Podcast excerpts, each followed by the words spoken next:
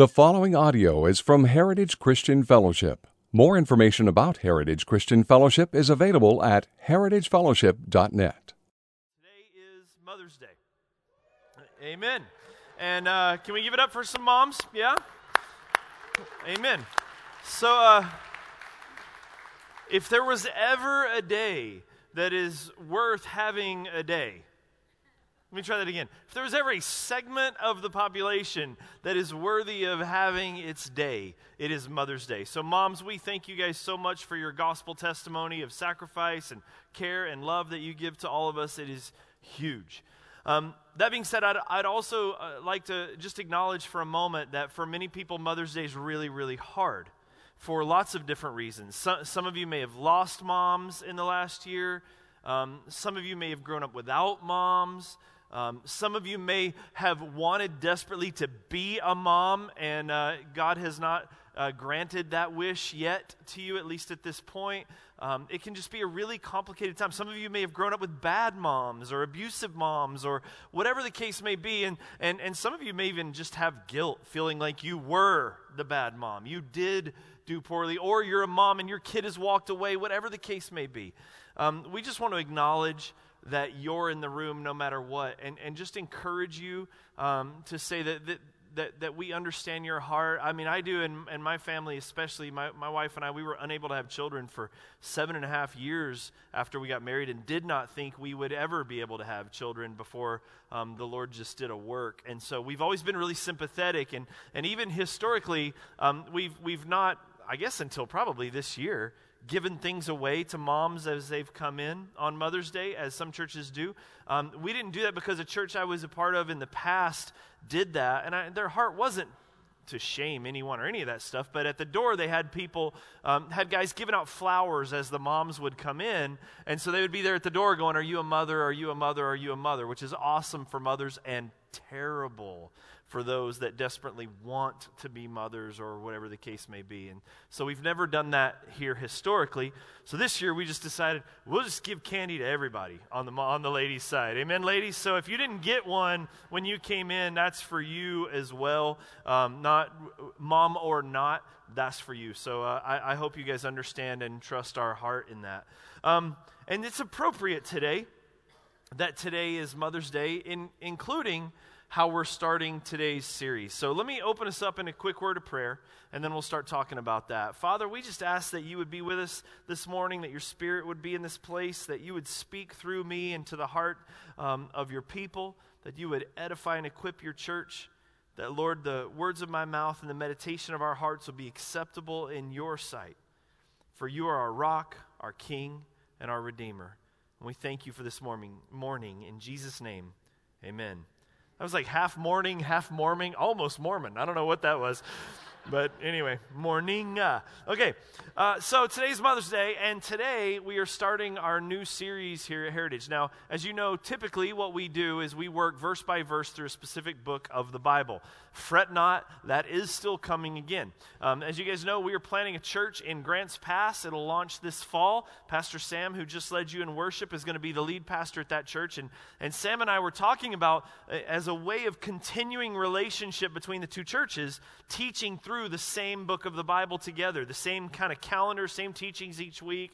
That way we could even you know, pulpit swap or all those kinds of things, study together, and it would just maintain like two churches in separate locations, but one church traveling the same path together. And so we've landed on the book of Acts for that. Um, for on, on the, the end of Philippi and Grants Pass, it's a, it's a great place to start because it covers the work of the church as they're starting out a new church. And, and for us in general, it's a good book to stay in because the book of Acts is the continuation of the story of Luke. So, our plan is to work together with Philippi and work our way through the book of Acts for about six months. Um, but we can't start that till September because right now there's still no actual Philippi, if you will. So, we had to come up with, like, what are we going to do between now and September? So, we've landed on this. What we're going to do is this series called Mythbusters, where we're each week we're going to take a different common misconception that's in the Bible. Something, or, or not just necessarily in the Bible, it could be a misconception someone has about God Uh, it could be a misconception about the Bible, about Christianity, um, something that, that's in the Bible that's taken out of context, something that's believed to be in the Bible that's not really in the Bible, um, or even what it looks like to be in the church. Things that both people in the church or sometimes out of the church might have understandings, beliefs, misconceptions about Christianity that aren't necessarily true. Now, don't think that we're now not going to be in the Bible through the summer as we do that. That is not going to be the case at all. Today we're going to cover almost the entire book of Ephesians. So we're going to be in the scriptures each time because the idea is is that we want to understand what the misconceptions are, the myths if you will, but we want to even more importantly know what the truth actually is. And the Bible is God's true word, is our standard for truth. So we'll be basing this series here.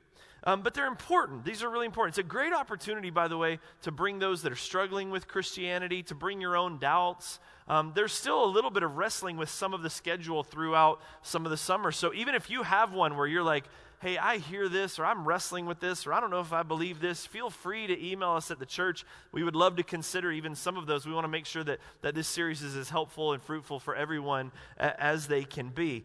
But that being said, it also means, please prepare yourselves though, it, it also means sometimes you might get your toes stepped on.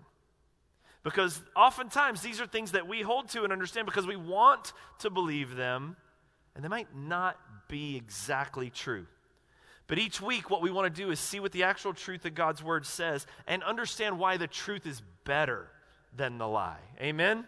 So that's going to be our goal each week. I believe these are really important things because a lot of these are things that either people would say and declare that aren't necessarily true, or sometimes, as is today, sometimes these are things that we would probably never actually say, but we would live as if it's true. And so that brings us to today's first topic. And the topic is this a great home or a perfect home produces perfect kids. That's what we're going to talk about today. Now, I want to talk a little bit about Mother's Day in general first of all. Let's let's first acknowledge that the job of moms is really challenging and really difficult. Parenting as a whole, motherhood specifically. And so some things I thought that would give us a little chuckle that kind of brings some of that to light that I think most of us will be able to agree on, especially the moms in the room. I don't know if you guys like these. I am a nut for internet memes. Moms, it's not memes, it's memes. Internet memes right? So memes are just little funny pictures with some sort of text on there that you kind of laugh at. And so I've found some about motherhood that I thought we might look at that might illustrate why motherhood is often so, so challenging. So let's take a look at a few. There should be an energy drink named 6 a.m. Toddler. Amen, moms? That would get you through the day. What else we got? In a Mary Poppins voice, okay, children, time to go to bed. 15 minutes later in Batman voice, I said get in the bed. Anyone ever done that? Amen? How about this one? Motherhood. Did you ever think grocery shopping alone would be the highlight of your day? Amen, moms? How many of you are loving the fact that there's like coffee shops and stuff in grocery stores now? You can drag that out. All right, look at this one. First child eats dirt. Call the doctor. Second child eats dirt. Come here, let's wash your mouth out. Third child, I wonder if I need to feed him lunch now. oh, and then finally, now these these are parenting books that need to be written. If there were books about this, we would understand things in advance. It would be a whole lot easier going in. Wouldn't have to learn some of these things the hard way. Okay, so book number one juice pouches, the do's and don'ts of straw punctures. Book number two Bribery, yes, sadly, you will. Number three, the 30 minute car seat workout. That's good. Number four, gross, adjusting your definition. Number five, naked and unafraid, a toddler's view on unity, and my personal favorite. Number six, why is this wet? It's probably not water. There's some truth to some of those, amen, ladies? There is some truth to those things. Well, today we're going to talk about the reality of parenting, in particular, this myth or misunderstanding that perfect homes or perfect parents produce perfect kids, or even perfect godly homes produce godly kids. Now, I don't think that that's something most of us would say out loud. I don't think most of us, if we were giving parenting advice, would go to people and say, well, listen, you know, if your home is perfect and if you're a perfect parent, your kids will be fine. So good luck with that. I don't think I think most of us would actually say the exact opposite. I think most of us would say there are no perfect parents, there are no perfect people, and there are no perfect children, and there is no perfect home. But I think we live sometimes like that's the truth. I think sometimes we might live in such a way and adopt the pressures in such a way as if it were a guarantee that we need to be as perfect as possible. Our home needs to be as perfect as possible. We portray ourselves as perfect as possible. And in doing so, we guarantee that the output of all of that effort, all of that energy, all that time, money, emotion, all of that thing will be perfect children. And as a result, people carry blame, grief, they're exhausted and wiped out. So, what we want to do each time as we're going through this series, we want to try to figure out what are the origins of some of these myths? What does the Bible really say? And then, why is the truth and why is the gospel better news for us than that thing that we've been holding on to or that thing that we've heard? So, what are the origins of this, for goodness sakes? Where would we get some idea, whether we claim it or not, that we would live out some philosophy that says, the more perfect we are, the better our kids are going to be on the back end of that. I, I think part of it is ideological, or excuse me, theological. Part of it is theological. There's a verse, we're going to break it down more in just a minute, but there's a verse in the Bible, Proverbs 22, verse 6, that says, Train up a child in the way he should go, and when he is old, some of you already know it, he what? He will not depart. Train up a child in the way he should go. When he is old, he will not depart. And so some people will take maybe a verse like that and they will say, okay, then what I do affects what happens with that kid guaranteed. So if I train this child up perfectly and do everything right, it guarantees that this child won't ever go sideways and that nothing bad's going to happen to him ever down the road. Um, some people cling to this myth or, or live out this myth um, just simply because we just want better for our children. I mean, we, we want our kids to do better than us, to have better than us, to, to be better than us, don't we? I mean, uh, just me, just a, a few of us, right? We want that, right? That's okay. That's okay. I remember, I remember the first time that I saw one of my little girls deceptively and intentionally sin. Like the first time. I mean, beyond the cranky selfishness that all kids have and all toddlers have and all that. I mean, like calculated. You know what I mean? And when that happened, it broke my heart when I saw that. For a couple of reasons. One, is, is it almost felt like, though I know, uh, I know the, the theology behind it, I know that we're born in sin. I know that, that she, you know, as David said, we're, we're born sinners. We're, we're conceived in, in sin and iniquity. We have sin nature. I know all that stuff, but, but there was this sense in which you're seeing something calculated for the first time, and it felt like a loss of innocence. But, but more than that, the thought that hit me when that happened to my daughter is I was hurt for her because it hit me all of a sudden like, man, she's going to struggle with sin for the rest of her life just like I do. And I didn't want that for her. Like, I didn't want her to go through the pain. I didn't want her to have to go through the discipline. I didn't want her to go through that struggle. I wanted her to be in this much safer and much better place. And so I found this temptation even then, and we can find it from time to time that says, okay, therefore, I need to do better. I need to teach better. If I'd have taught her better, that wouldn't have happened. If I'd have watched her better, that wouldn't have happened. If I'd have removed the temptation, if I'd have protected her better, put her in some sort of Christian bubble, if you will, that won't happen. That's accepting all sorts of pressure. Um, some of us live this because we're wounded from our upbringing. There are a lot of people who have been through brokenness when they were young. Some of you in this room have been through difficult upbringings, painful upbringings, uh, failed parents, all sorts of situations like that. And coming out of that, you're still bearing the scars. You're still carrying that with you. And so now you're looking at the children you have, and you are, and, and, and in a good way, I'm glad, but you're saying, this will never happen for my child. And so suddenly you put all this pressure upon yourself, whether you mean to or not, to be the functional savior for your child that says, I will protect them, I will provide for them, I will redeem my past through the life of my child.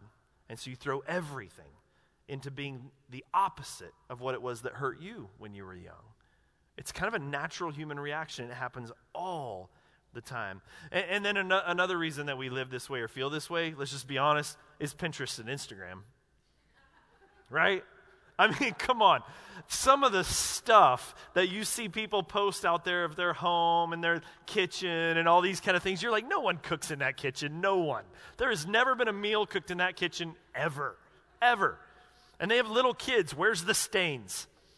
You know, things like that. There's just this portrayal of perfection. And you see like families with like always with the perfect poses and the matching clothes for their kids and all this kind of stuff. And it projects this perfection. And then when you see just that, you don't see behind the scenes. You don't see behind the scenes the photo when mom's like, I said stand still and smile. You don't see any of that. You just see the perfection, right? And you're in the chaos yourself. And so you can start to feel guilty and start to feel like, man, I, I'm not doing as good a job as she is. I don't have it together like they do. And you adopt guilt and then shame and then expectations of performance on your own family, on your own children, all of these sorts of things. And by the way, none of this stuff is exclusive to mothers. Amen?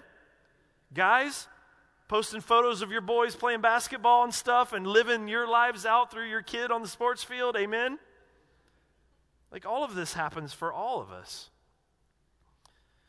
No one's perfect. We know this. No one's perfect, but yet we would absolutely sometimes live this way. Now, here's what we want to do each week, we want to go to the scriptures, our standard of truth, and find out so, what does the Bible say? Regardless of what someone's teaching or how we live, what does the Bible actually teach us to do? In fact, this being one of our standards of uh, this being our actual standard of truth one of the weeks in our series we're going to spend a week looking at is the bible actually reliable? That whole myth that like well it was just handed down from person to person to person to person. The bible we have now who knows if that's actually what they said? We're going to tackle that one week. Probably would have been better to start the series on that since this is our standard of truth but it's mother's day so we'll get to it eventually but we want to come back to the scriptures. And what do the scriptures say? Well, let's, let's consider a few of these things we've just talked about. First of all, Proverbs 22 6, train up a child in the way he should go. Let's look at that in its context. Because one of the things that we're going to look at are sometimes there's a Bible verse or a thought that's been divorced from its context and it's just thrown out there like that's the truth, when actually the context around it defines its meaning. So let's take a look at this. Let's look at verse 5 and 6, just one verse ahead of it. And what does it say? Thorns and snares in, are in the way of the crooked.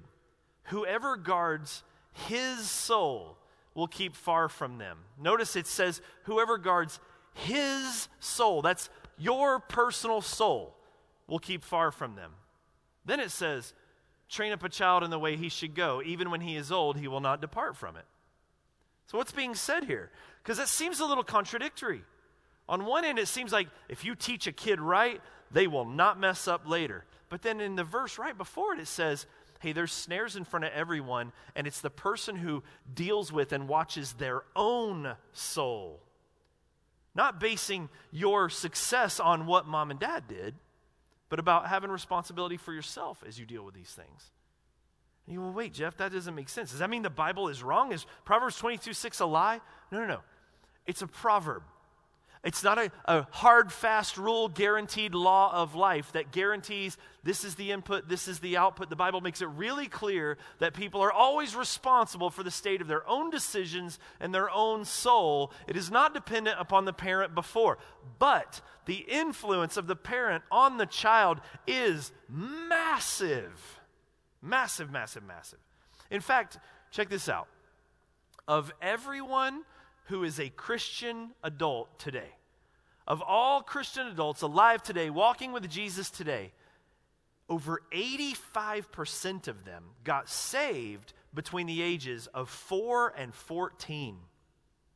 85% of Christian adults today got saved because someone trained up a child in the way he should go and now that they are older, they are not departing from that. It's not about individual sins, it's about knowing Jesus and walking with them, and about telling us that the investment in our children spiritually is important and pays massive dividends down the road.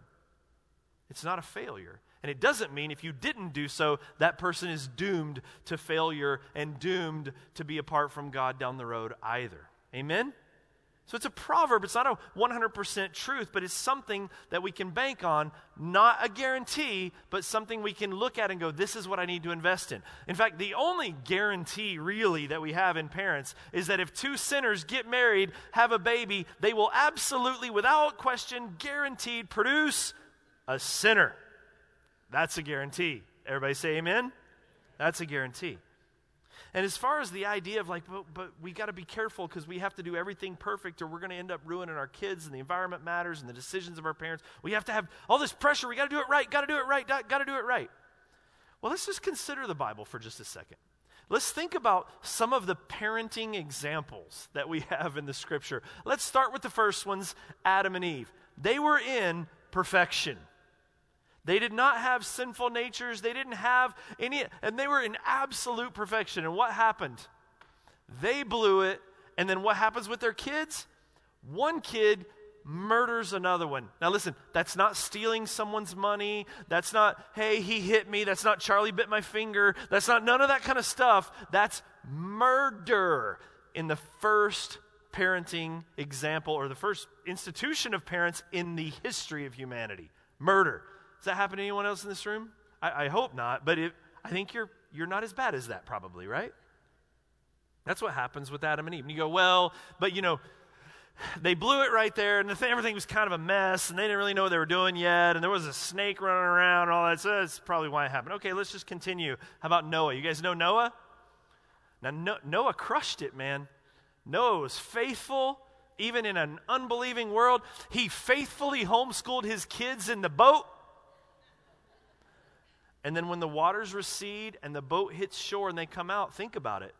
There's no sinful world or, or context or culture. There's no broken, wicked culture out there to affect his kids. It's a fresh start.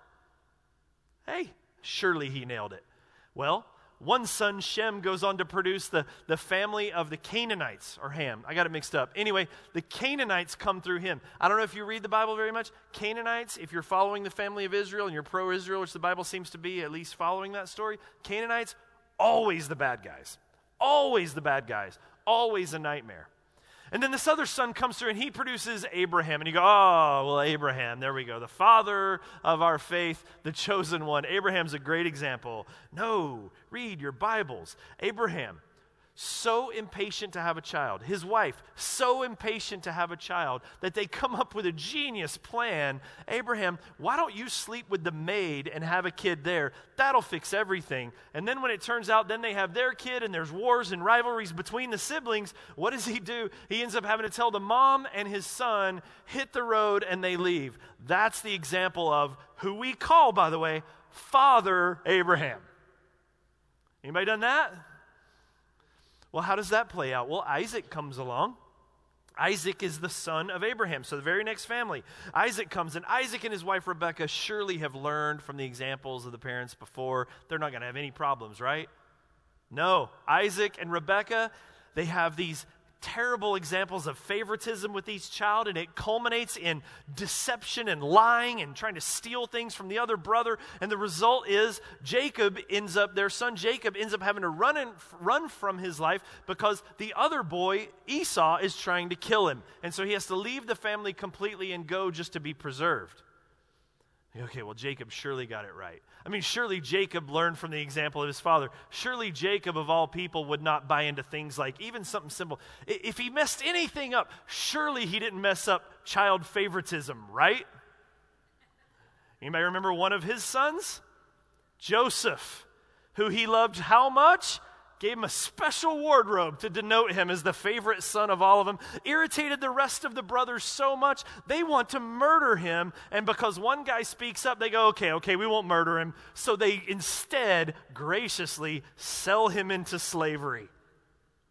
People, this is the chosen lineage of the Bible that God says, I'm going to use this lineage to bless the entire world.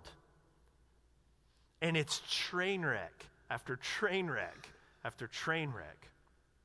But it's faithful God, faithful God, faithful God the whole way. And it does keep going, by the way. Moses gets raised in Pharaoh's house where he's taught to worship other gods. I mean, Jesus is born to a poor couple who eventually thinks he's crazy at times. I mean, over and over and over, we see these examples of parents that are flawed, but we learn the story of a faithful God who walks through them or walks through it with them over and over and over. There are zero examples of perfect parents because they do not exist even on Instagram and Pinterest. There are no perfect parents.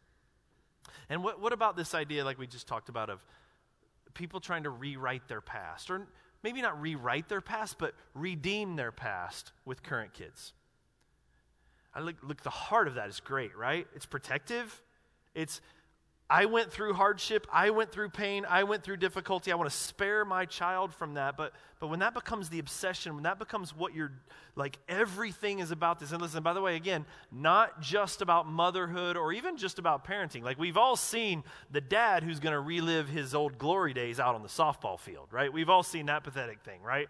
Uncle Rico who's like if coach had just put me in, I'd be in the majors today, that guy. And you just want to say, "Hey, listen, that you is dead." And you need to put the uniform away. The letter jacket doesn't fit anymore, like all that.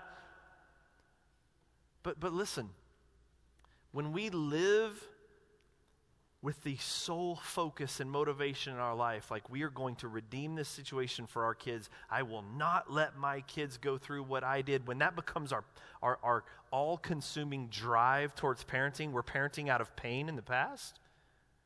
Well, we would never say this, and our heart wouldn't be to do this, but you literally become a functional savior and redeemer for your family. Like you will protect them. You will change this. You will make sure you will be their guardian in all of these things. You will you're but but our ultimate goal is not to raise children who turn around at the end of their life and look back at us and go, "Thank you mom and dad, you have saved me." Our ultimate goal is to raise children who then turn around, look back at us, and go, Thank you, mom and dad, for pointing me to Jesus, the one who has saved me. Jesus has redeemed me. God has redeemed me. My good Father has saved me. That's the ultimate goal. And, and the sad thing is, is none of the things that we do guarantee anything anyway. I mean, haven't you seen godly families produce kids that follow Jesus and produce some kids who don't. People who focus everything on and, and all their exhaustion and all the money and all the time, making sure their kids get to all the games, making sure their kids get the best of everything, trying to protect their family from every possible intrusion, to protect everything, and then to see difficulty come anyway, and then be left exhausted and frustrated and hopeless and feeling like, then what was the point?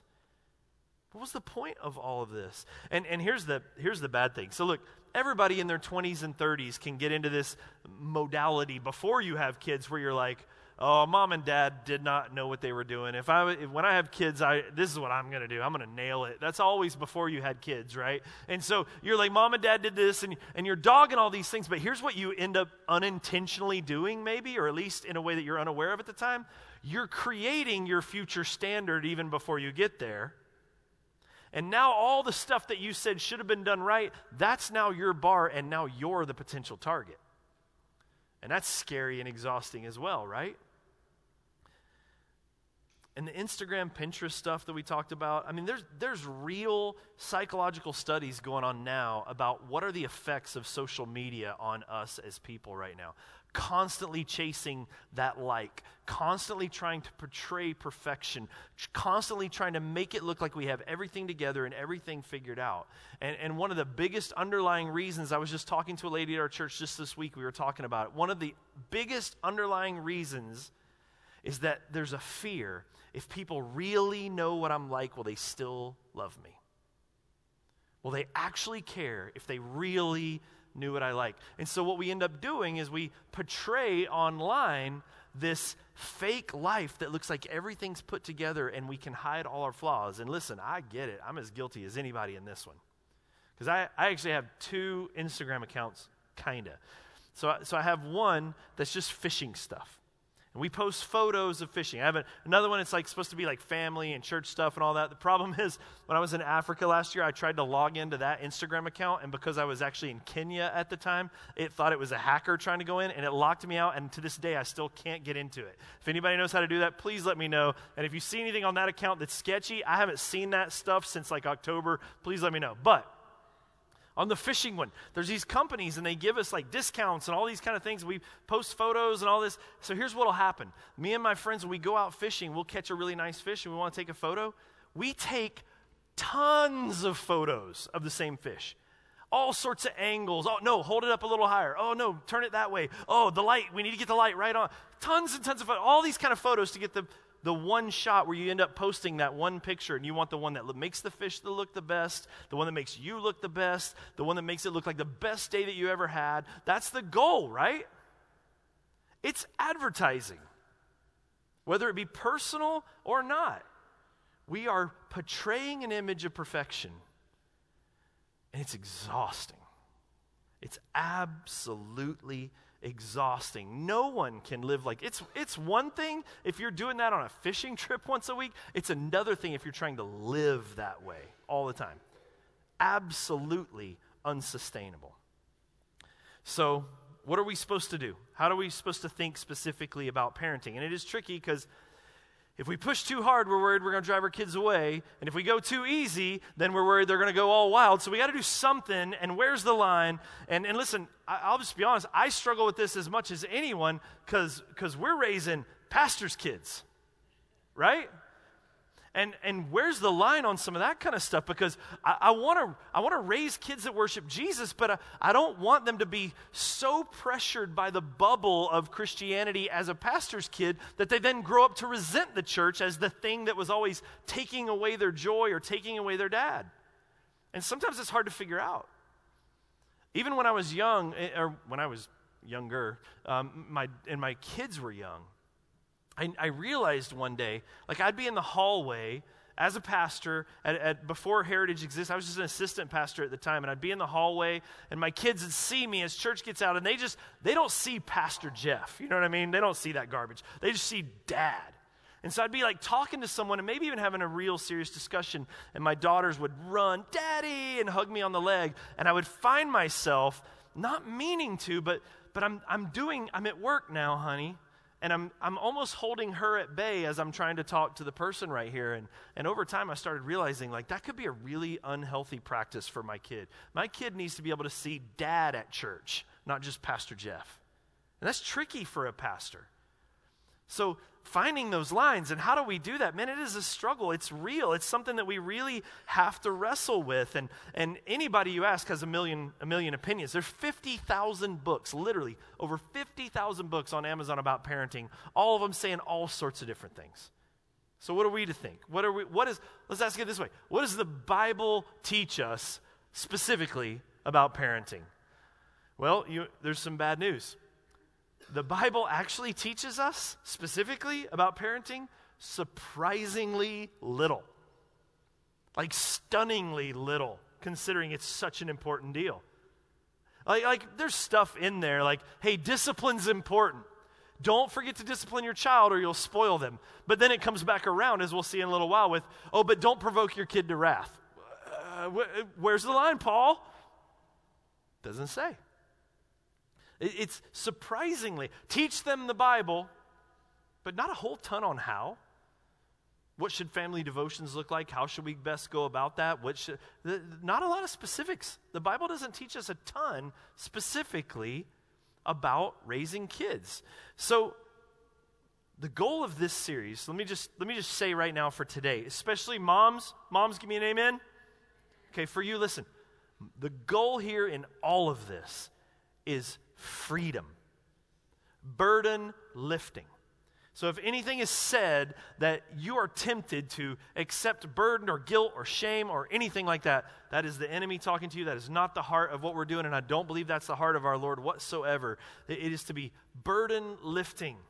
Freedom. That's what Jesus calls us to. Come to me, all who are weary and heavy laden, and I will give you rest. So, what we want to do is consider what does the scripture actually teach us. Now, like I said, sometimes we can, one of the misconceptions that can happen is when we take a passage of Scripture out of its context, divorce it from its context, and say, here's the truth, not realizing that the context of the particular verse actually informs the meaning and understanding to us. It matters.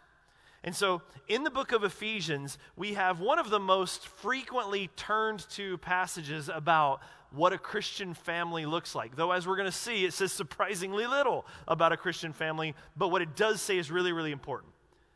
And so, it'd be really easy for us to go, then let's just turn to Ephesians 5 and 6 and take a look at how this all plays out.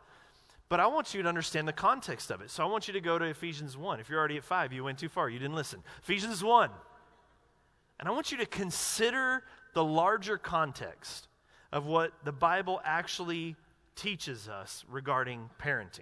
Okay? It's not going to sound like parenting, parenting so much at first, but hear it. Hear what Paul writes. In Ephesians 1, verse 3, he says, Blessed be the God and Father of our Lord Jesus Christ, who has blessed us in Christ with every spiritual blessing in the heavenly places even as he chose us in him before the foundation of the world, that we should be holy and blameless before him. Now, pause. How many of you, as parents, work really hard to teach your kids all the rules, to keep, teach your kids how to behave, how to behave in restaurants, how to behave at church, how to behave at school, all these kind of things, because your desire is I want my kids to be really good. I want them to be really perfect. Can I just take some pressure off of you for a second? And tell you that God's plan for all of humanity, not your plan, God's plan for all of humanity is to present us what? Holy and blameless before Him. Your failures cannot usurp God's plan. Amen, church? So we can breathe a little and go, okay, it's important. It's good. We want our kids to be good. We want our kids to be holy. Do we need to be burdened down by that? No, because God's doing that. God's working on that. Even when we mess up, even when we forget to. That's God's intent and plan. Do God's intents and plans ever get thwarted? Um, real quick, I'm going to feed you the answer. It's no. Do they get thwarted ever? No. So we can rest. God is doing this already.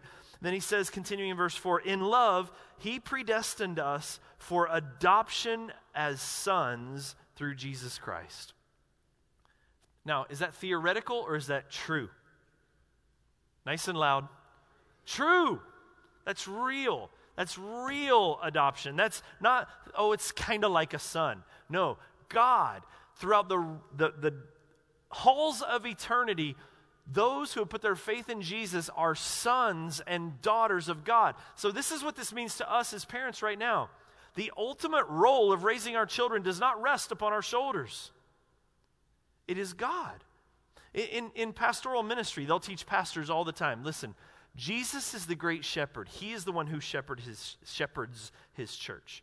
Pastors are under shepherds. Now, our responsibility is to be faithful to how Jesus wants to shepherd his church. Our responsibility is to care for his flock as caring for his sheep. But the ultimate responsibility for the health of a sheep does not, does not land on our shoulders. Even Paul would say, Some are of Apollos, some are of Paul. We water the seeds. It is God who grants the increase, right? The same is true for parenting. We are under shepherds of the children that we have under the great high king who he is the one who is ultimately responsible to guarantee the growth of our children. It is not upon your shoulders to make your kids holy and blameless, it is upon God's. Our job is to just be faithful and to point people to their Heavenly Father, to point our children to their Heavenly Father. Amen? This is, we haven't even got to parenting yet, by the way, but this is real. So, He predestined us for adoption as sons through Jesus Christ, according to the purpose of His will to the praise of his glorious grace with which he has blessed us in the beloved. In him we have redemption through his blood. Pause. We, we, we don't find redemption in doing better now to make up for our past, be it our failures or those against us. Our redemption is found where? In him. You, you don't redeem your past, your broken family history, your upbringing, whatever that is, through your hard work to make everything perfect yourself. No, no, no. Our redemption, it says, is found in Him. Through His blood, the forgiveness of our trespasses according to the riches of His grace, verse 8, which He lavished upon us in all wisdom and insight making known to us the mystery of his will, according to his purpose, which he set forth in Christ, as a plan for the fullness of time to unite all things in him, things in heaven and in earth. And in him we have obtained an inheritance, having been predestined according to the purpose of him who works how many things? All things to the counsel of his will. All things he's working to the counsel of his will. God is going to work through your failures in your past. God will work through your train wreck upbringing, if that's what it was. He will work through the failures you have. All things work to good for them who love the Lord. He will even use our mistakes to bring His plan to bear. But He's got a plan that He's working. And no matter how big our mistakes might be as parents, there is nothing we can do to thwart the plan of God. And it's a global, universal, it's a massive plan so that we who are first to hope in Christ might be to the praise of his glory. It's for his glory, not ours. In him, you also, when you heard the word of truth, the gospel of your salvation, and believed in him, were sealed with the promised Holy Spirit, who is the guarantee of our inheritance until we acquire possession of it, to the praise of his glory. Look what he says in chapter 2, beginning in verse 1. And you who were dead, in trespasses and sins in which you once walked, following the course of this world, following the prince of the power of the air, the spirit that is at now at work in the sons of disobedience, among whom we all once lived in the passions of our flesh, carrying out the desires of this body and the mind, and we were by nature, interesting word to use, children of wrath like the rest of mankind. But parents, being equipped and faithful in the Word of God, tuned in to focus on the family, and Dr. Phil have saved their children and made them alive together with Christ. Is that what it says? No. I mean, think about it this way. When he talks about it here, he says, You were dead in trespasses. Dead means dead. Dead means incapable of doing anything to improve said person's current situation. It means dead. It means you can't even check a pulse, much less give yourself mouth to mouth or heart. You're dead. And God brought life. God brought life. God resurrected. All those things we want to save our kids from, those, those ways of walking in sin, those ways of walking according to the world, all of those things God is the one who brings life and deliverance from those things ultimately, not us. It's a work of the Lord that does this. That's why it says in verse 4 But God, being rich in mercy, because of the great love with which He loved us, even when we were dead in our trespasses, made us alive together with Christ. By grace you have been saved, and raised us up with Him, seated us with Him in the heavenly places, so that in the coming ages He might show the immeasurable riches of his grace in kindness toward us in Jesus Christ. I wonder how many of us at times are more tempted to parent our children out of fear of the bad things that might happen to them instead of parenting out of faith, prom- trusting in the promises that God wants to do good things for them in the future. Because it's promised. And that's not a proverb, that's a truth. It's promised. For by grace you have been saved through faith. And this is not your own doing, it is the gift of God. It is not your work that did this, it is God's merciful gift, not a result of works, so that no one may boast. For we are our parents' workmanship, created in Christ Jesus for good works. Okay, so we are his workmanship, and our kids are now our workmanship, created in Christ Jesus for good works. No. Everyone who puts their faith in Jesus is Christ's workmanship, not ours. Created in Christ for good work, which God prepared beforehand that we should walk in Him. And it just keeps going. And then in chapter 5, there's a really important word. First word of chapter 5 of Ephesians. It's the word, please, nice and loud. What is it? Therefore, and you know the, the cheesy line, right? Whenever you see a therefore in the Bible, you have to go backwards a little bit and find out what it's there for. So, what does it mean? Therefore, Paul says, listen, the God of the universe has chosen you. The God of the universe had put a plan in place to save you and redeem you. He did it himself through his own son. He raised you from the dead. He made you not just forgiven, but not just guaranteeing inheritance, but he adopted you as a son and as a daughter. And he's doing this incredible work through you. This is the gospel. And because you believe the gospel, even more importantly, once you believe the gospel, knowing all of these things about what God has done, therefore, and now he goes into things like what does it look like to be a family when you're a Christian? What does it look like to be a wife when you're a Christian? What does it look like to be a husband when you're a Christian? What does it look like to be a child when you're a Christian? And here's why. He wants the heart behind all of those things that we go on and do to be rooted in the gospel, not rooted in our past, not rooted in our pain, not rooted in the Instagram person we're trying to keep up with, not rooted in anything except the grace and mercy of Jesus Christ empowered by his Holy Spirit, because he's the one that grants growth, growth and increase. And ultimately, ultimately, parents, and I think we've all hit these points before where we know it to be true, ultimately, we are kind of powerless in the end. But he's not. And so the gospel needs to be the root of all of these things. The gospel's our heart and motivation moving forward. And so he says, therefore, be imitators of mom and dad. No. Be imitators of God as beloved children. That's the model that you're following. That's the perfection that you're that's to be displayed. Not mom and dad being so perfect the kids have never anything to be embarrassed of. I don't care how perfect you are. Kids are always going to find reasons to be embarrassed on us, right? I mean, it's just going to happen. But this is it. And walk in love as Christ loved us and gave himself up for us a fragrant offering and sacrifice to sin. And he goes through all of this stuff. He, he gets next to wives and husbands in verse 22. We don't have time to dissect all that right now, but he talks about what does it look like to be a, a wife in light of the gospel? What does it look like to be a husband in light of the gospel? And can I, can I say right, right here also, notice the order. Like, Paul gives us an order of importance really, really clearly right here in the book of Ephesians. He says, it's God first and that as we seek to follow God in the community of faith, he talks about the church, he talks about unity, spiritual gifts, and, and walking together as the body of Christ, the saved family of Christ. It's God first, then it comes to parents, not kids. And when we get this backwards, bad things can happen. Like in our church, man, we've seen people before that their heart is so strong for their kids. Like, I get it, I get the drive, but everything revolves only around the children.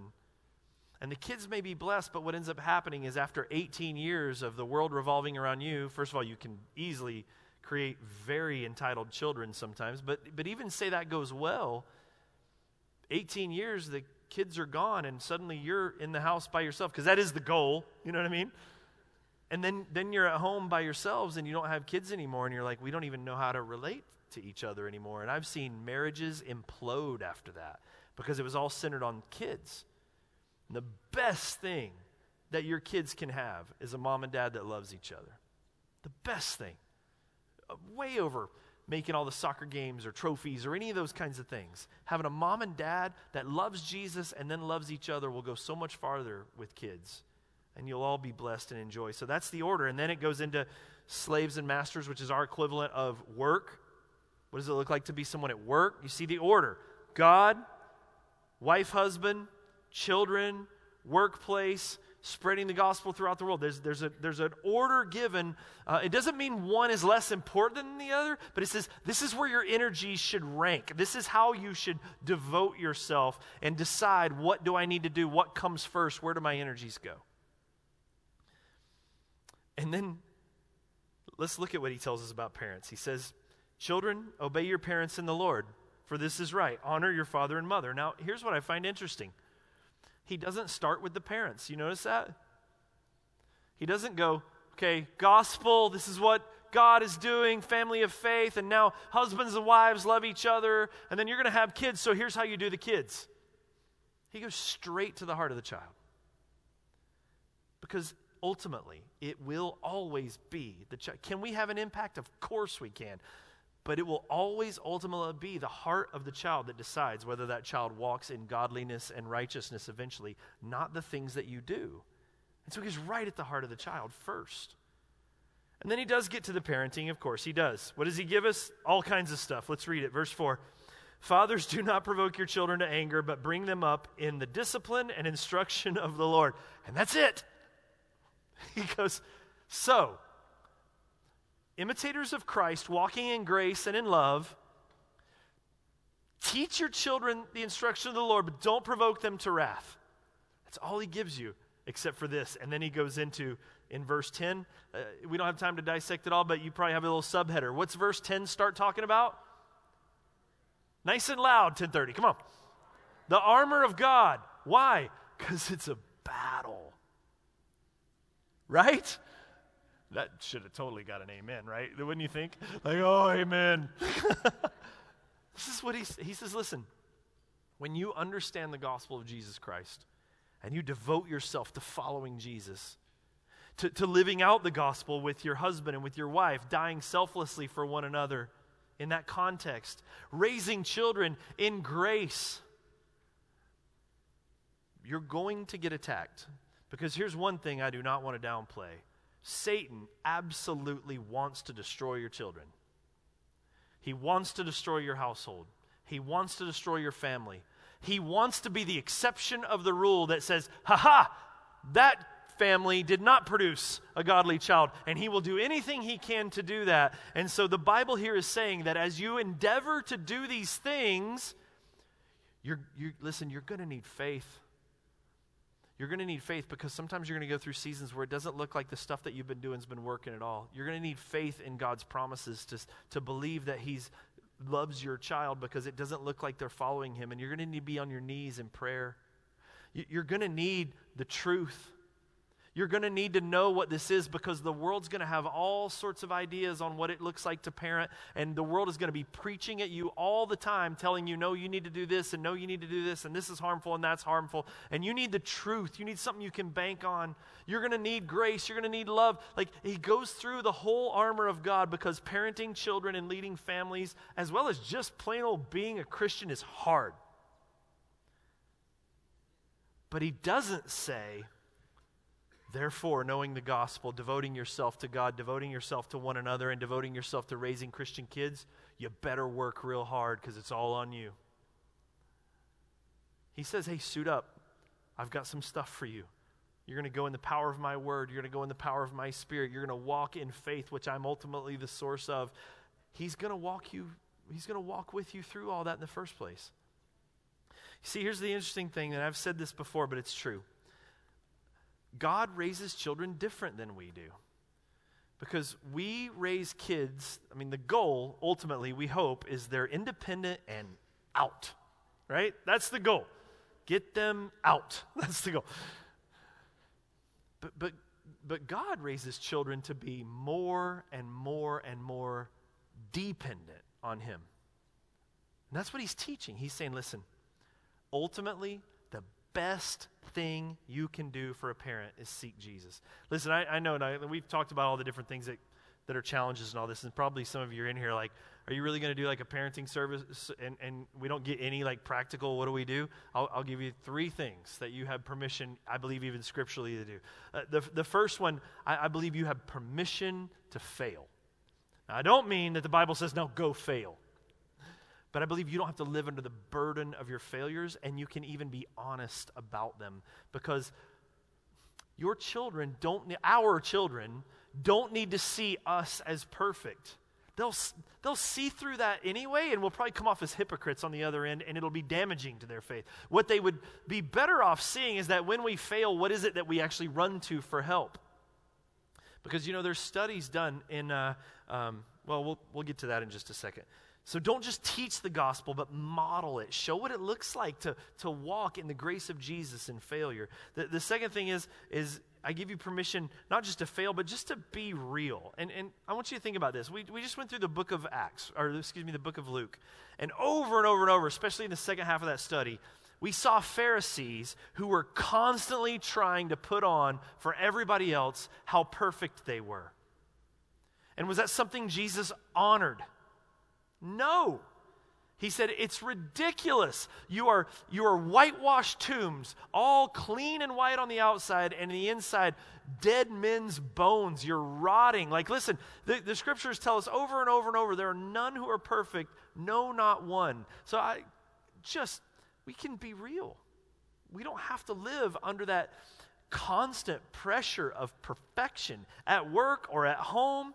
And, and, I would even go so far as to say, for some of us, like the world needs to see our messes on Instagram from time to time, just so they don't feel like they're the only one.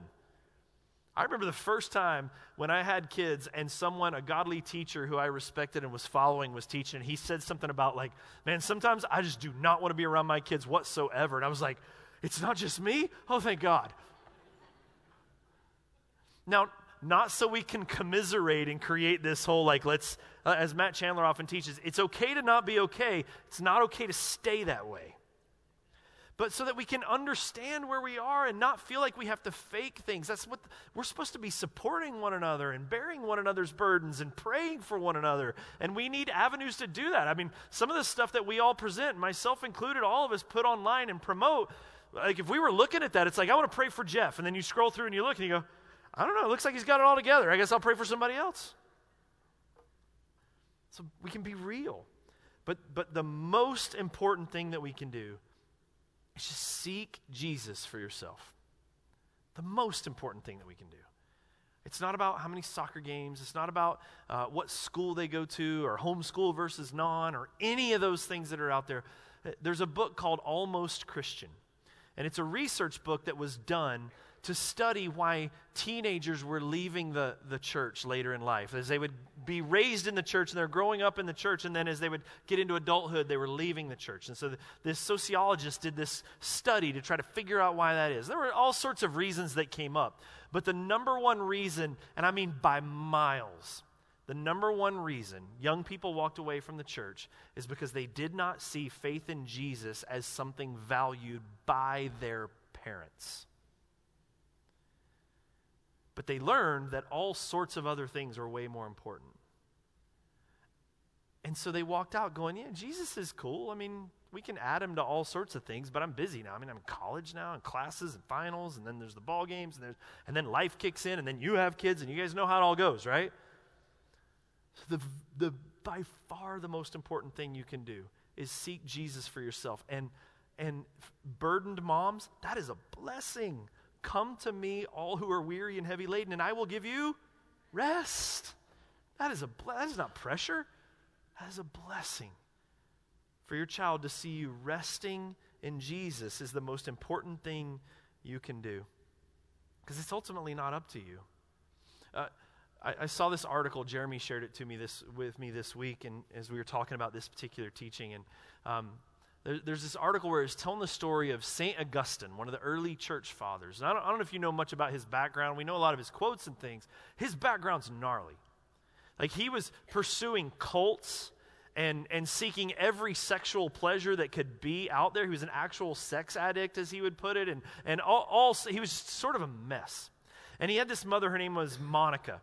And, and his mother, Monica, actually went to the priest at one point, and she went to him and she begged him, Please go talk to my son. Teach him what is right. Teach him what is good because I don't know what to do and he's a mess and this is what's going on. And the priest said no.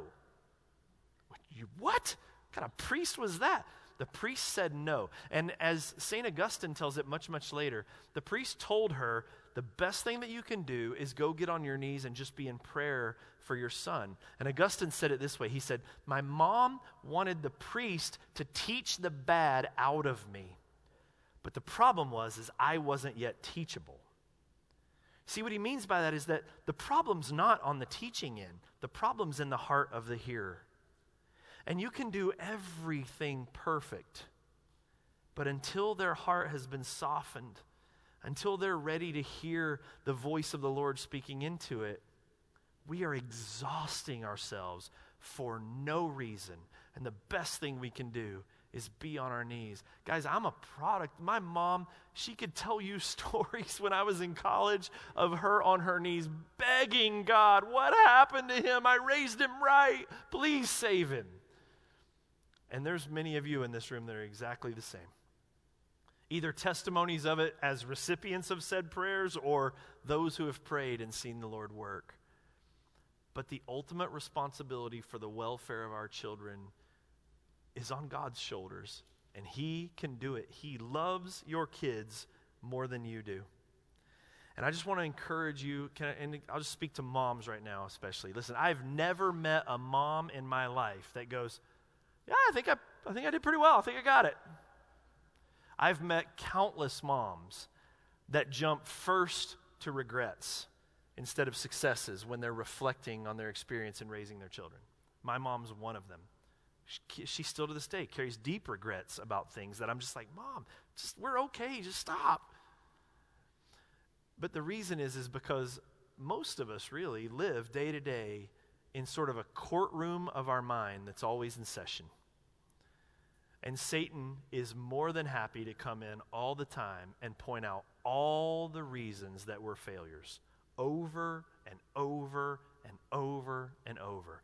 You didn't do this right. You're not doing enough of this. He will either bury you in guilt or make you so busy that you're exhausted and useless to anything else. But he is constantly in there pointing his accusing finger. He is known in the Bible as the accuser.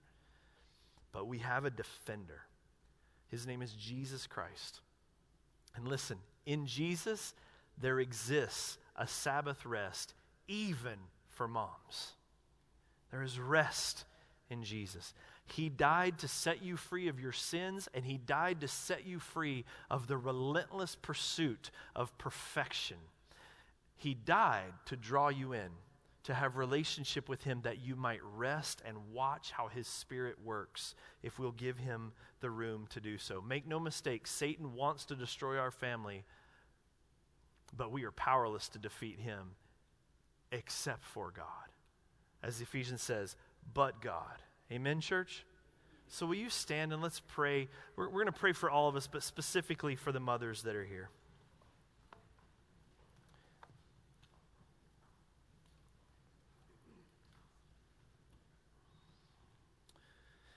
Father, I thank you so much that the truth is is that you are our father and we have a good father who knows our needs before we even say them. As parents, especially maybe as mothers, we can stress and worry about food, clothing, our homes, where we will live, where we will sleep, all of these things. But Lord, you even tell us in your scripture that we're not to focus on those things. Lord, we're to focus on you, to seek first the kingdom of God and your righteousness. And all of these things will be, will be added to us. That, that you, our Father in heaven, already knows what we have need of.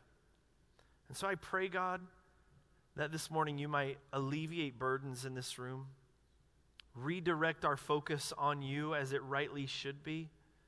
I pray, God, for moms in this room that might carry guilt from mistakes past. May they know that by putting faith in you, you have paid the price for those failures, and that you even promise that you will use those things for good. So may you alleviate those burdens and replace it with joy.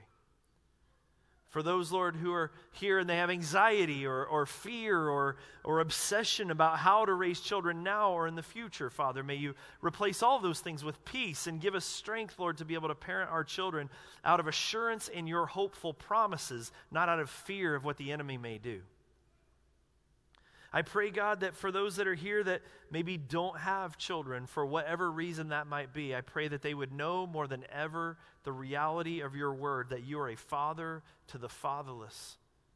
That God, you care for us, that your plans for us, you, you, your goals, we just read in Ephesians, is to do things that are so immeasurably good we can't believe it. So may we have faith in that rather than listening to the enemy that wants us to dwell on what we don't have, thinking that somehow you are holding out on us. And I pray, God, that the good news of the gospel will be the motivation behind everything that we do. God, we want to be better parents. We want to be better sons and daughters, and we ask that your Holy Spirit would empower us to do that. But I pray we would be able to do so out of joy and out of the rest and peace that you grant us, depending on your Spirit the entire way, as we keep our eyes on you, Jesus. May you bless the families represented here. We do thank you for moms. They're amazing, Lord. We wouldn't be here without us, not a single one of them without them. And I pray, Lord, that, that you would encourage them today And I pray, even, Lord, for those of us that are children, Lord, may, may we have, if we have bad parents in our background, may you grant us forgiveness. May you free us from sinful judging. May we have empathy. And I pray, God, just that your grace would bathe everything and that you would grant us ever increasing gratitude for the gift of mothers that you have given us all. In Jesus' name. And all God's people said, Amen. Happy Mother's Day, moms. Can we give it up again one more time for moms? Amen. I love you guys. Have a great, great week. Tell somebody about Jesus this week. God bless you.